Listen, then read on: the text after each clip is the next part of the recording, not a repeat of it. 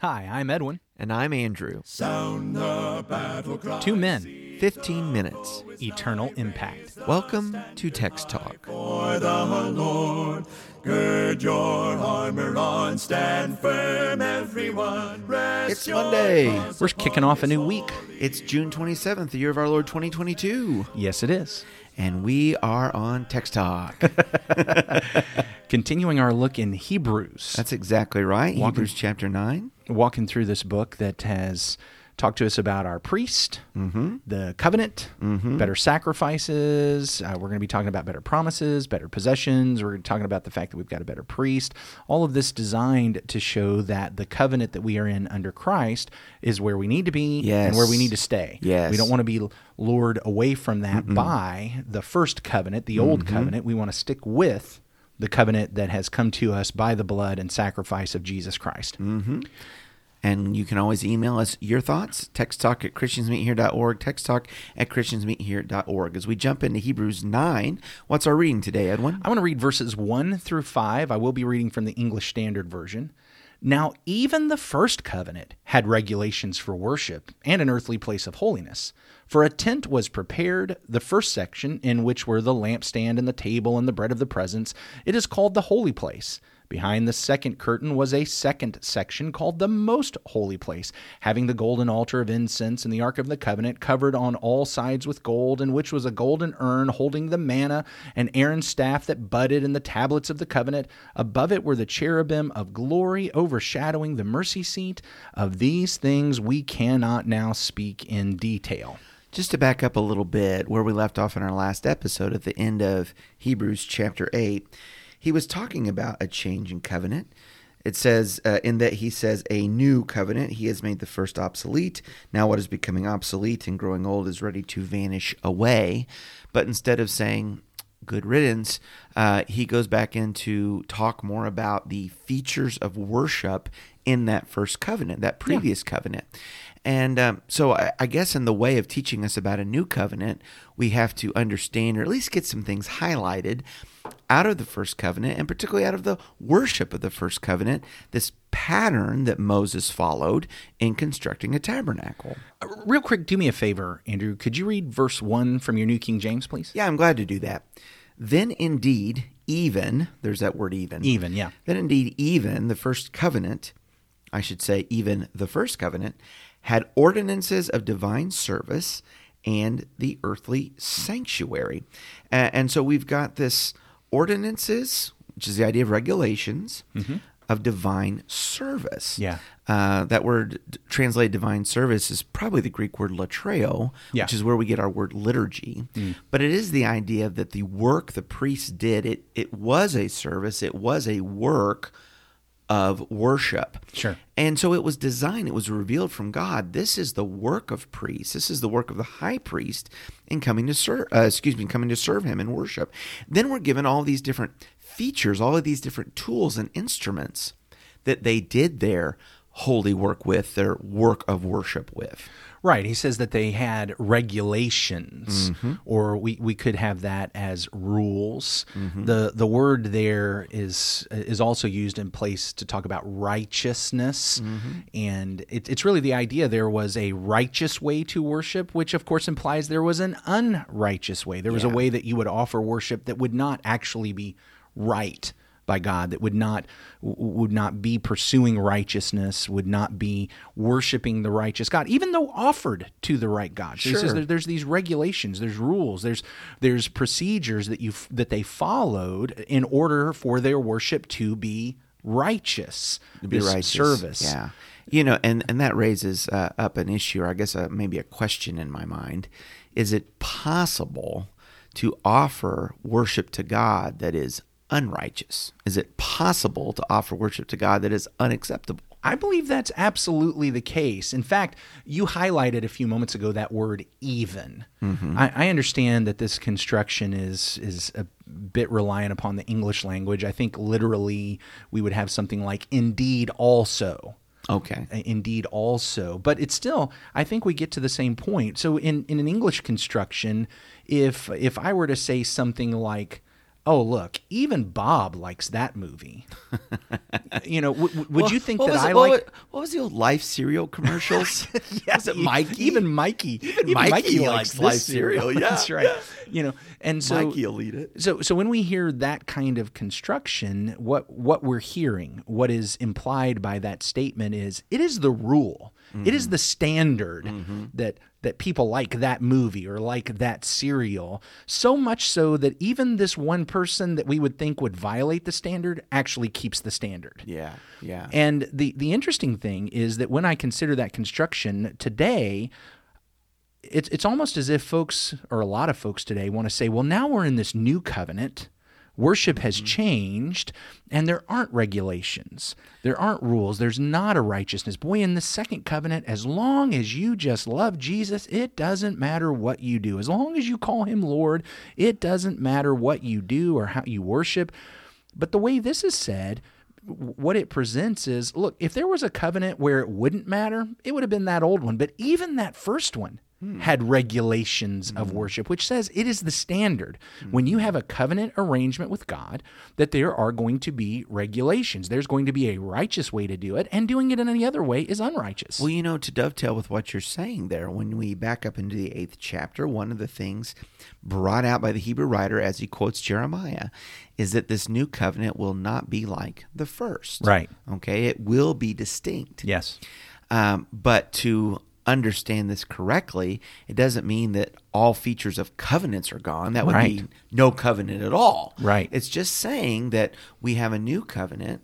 Okay, and so uh, the the the I guess construct of covenants still apply, Mm-hmm. even though the details are going to be different. And one of the details that's going to be different is the nature of the holy place. And so, Yeah. b- because the nature of the holy place is different, because he says even this covenant has regulations for worship and Yeah. an earthly holy place. Right. And then it starts starts talking about that earthly holy place. These are the rituals, the regulations, what they had to go through to worship in that earthly holy place.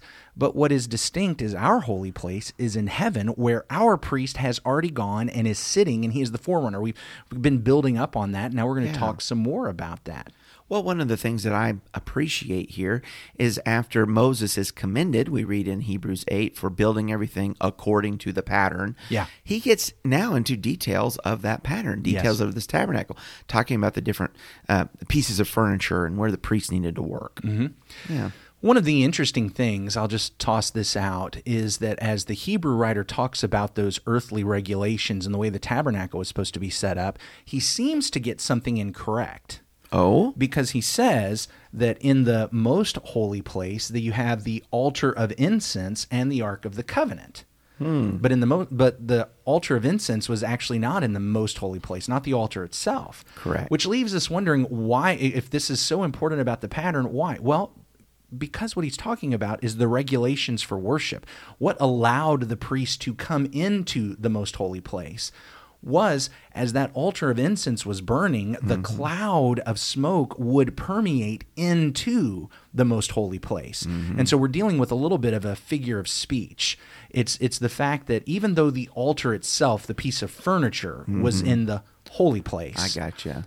The what As they did that service, and Yes. they, they burned it in the smoke and incense. That's exactly right. I as see, they were I as see. they were lighting the incense, as they were burning that, the whole purpose of that was for that smoke to enter the most holy place, to to come into the presence of God, Mm-hmm. Yeah. to to be this incense as it was lifting up. And of course, in Revelation, this idea of incense is used to refer to the prayers, of the saints going into the holy place of God. That's exactly what's going on here, which gets us again back to why is the holy the, the high priest able to go into the most holy place and to offer this worship mm-hmm. because they had established the tabernacle the way it was supposed to be. They had offered their sacrifices, they were burning the incense properly, and it was allowing them that one time a year to come into the most holy place and worship God. Yeah. So there's an element here of this covenant where we're going to see that the priests had a role then of bringing worship into the presence of God and experiencing the presence of God in that way. The first covenant had that, had these provisions through the high priest, the sacrifices, the the instruments in the tabernacle and so forth. In this new covenant, there's still going to be worship, isn't there? There's still going to be how do we get into the presence of God and honor Him and glorify Him? But that'll be different in detail, won't it? That'll be different in, in function. Absolutely. And of course, um, at heart, and I we'll talk more about this, I think, as the week goes on. At heart, the preparation for worship is not to build a tabernacle. Mm-hmm. It's not to have an altar. It's not to have a, a mercy seat and an ark of the covenant. It's to be in Jesus. It's to draw near to God, as we've said in the previous chapters, to draw near to God through Jesus. Yes. As we've said in chapter two and chapter four, that we can confidently come into God's presence Yeah. by the blood of Jesus. So at, at the very base, the preparations that we make are to be in Jesus. Mm-hmm. Mm-hmm. But I think as we progress beyond that, it is not only that I myself am in Jesus, that he his blood has washed my sins away, but now when I come into the presence of God, I act based on the authority Yeah. of Jesus. Yeah. So for instance, going back to what Paul writes in Colossians, whatever we do in word or deed, do all in the name of the Lord. And if I'm supposed to do everything in the name of the Lord, doesn't that mean I should also worship in the name of the Lord? That the that the way I'm going to worship, whether it's individually or as a congregation or with my family, that if I'm supposed to do everything in the name of the Lord, then when I want to praise the name of the Lord, I need to do that by His authority. I am going to be considering regulations. I am going to be looking for patterns. I am going to be looking for what is it that God wants because I only glorify God when I glorify God His way. I agree with that. I I, I see in uh, in the Gospel of John, chapter four, when uh, John is recounting this conversation that Jesus had with the Samaritan woman at a well, and as he's speaking to her, there is this forecasting, this foreshadowing of a new covenant, of a new way to worship, uh, that's going to be different from what was going on in Jerusalem at that temple. Certainly different from anything the Samaritans were doing up on their high places on their mountain Right. right? In John chapter 4 and verse 23, but the hour is coming and now is when the true worshipers will worship the Father in spirit and truth. For the Father is seeking such to worship him. God is spirit, and those who worship him must worship in spirit and in truth. The hour is coming and now is. That sounds a whole lot to me like the Hebrew writer saying this covenant, uh, the new covenant has come and, and the old one is quickly vanishing. Yes, I think there's some great parallels there. I, I know we're not getting into details about worship, whether congregation or individual. I think what I'm just wanting to for us to firm up here is that it is right, mm-hmm. it is expected. The, the New Testament, the, the Christians in the time that the New Testament is re- being revealed would have expected for God to provide pattern Yeah. just as he did for the temple. We talked about this in chapter 8, but for the worship, we're expecting him to provide for us a way for us to know regulations, for us to know how to Yes. offer our worship to God. And I and so I, I want us to be in the word. Keep reading the word, keep studying, and worship God's way, not just whatever way I feel like. Because Yeah. look, even the old covenant had regulations for worship. Right. We'd expect that in Christ's covenant as well. in the new. Amen. Well, like I said, we'd love to hear your thoughts uh, as you're reading the Word, what you're learning from the Scripture. Send us emails, text talk at christiansmeethere.org, text talk at christiansmeethere.org, or jump on over to the discussion group on Facebook. Uh, we love to hear you and, and interact with you there. Let's have a word of prayer.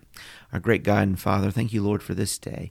Thank you, Father, for your Word and for your revelation. As we're walking through the book of Hebrews, we are appreciating the better, better promises, better high priest, better covenant. And Father, as we are seeing the, the, the convergence, the teaching, Father, from old covenant to new covenant, we are grateful that provision is made for us to worship you who are truly worthy. But help us, Father, to do it according to your new covenant. And what pleases you in Christ, help us to be humble before your word and bring you what you desire sweet smelling aromas and pleasant offerings in our worship. In Jesus' name we pray. Amen. Amen. Thanks for talking about the text with us today. I'm Edwin Crozier, and I'd like to invite you to join the Christians who meet on Livingston Avenue in Lutz, Florida this Sunday for our Bible classes and worship. You can find out more at christiansmeethere.org.